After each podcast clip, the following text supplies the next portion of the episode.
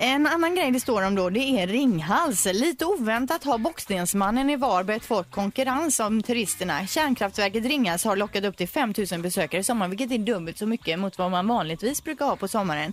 Ringhals har haft besöksverksamhet under en lång tid med rundturer då, och man har uppemot 12 000 och 13 000 besökare per år. Men nu har det liksom varit rekord den här sommaren då. Mm. Ringhals är ju ett av Europas största kärnkraftverk som producerar cirka 1/50 av Sveriges elbehov.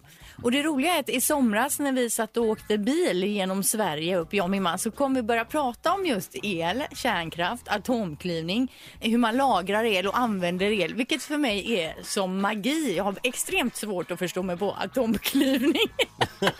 Jag blev ändå lite paff över att du var så att jag såg framför mig nu, ja, men sen när de då klyver den här atomen, hur ni gick in i det här, det var lite, vad roligt. Nej, men vi gick inte, för jag visste ingenting. Min man visste ju lite mer än vad jag. Men vilka vuxenpoäng på det här, Lina? Men jag kanske ska åka på den här rundturen på Ringhals, så kan jag komma tillbaka och berätta för er hur det går till.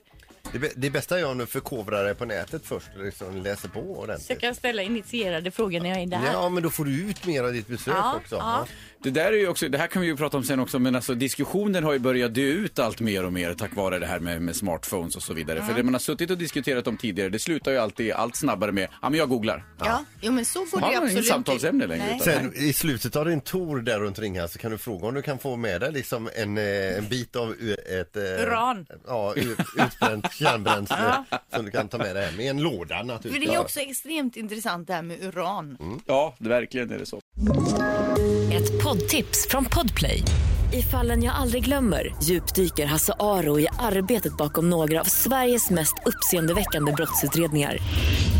Går vi in med hemlig telefonavlyssning och då upplever vi att vi får en total förändring av hans beteende. Vad är det som händer nu? Vem är det som läcker? Och så säger han att jag är kriminell, jag har varit kriminell i hela mitt liv. Men att mörda ett barn, där går min gräns. Nya säsongen av Fallen jag aldrig glömmer på Podplay.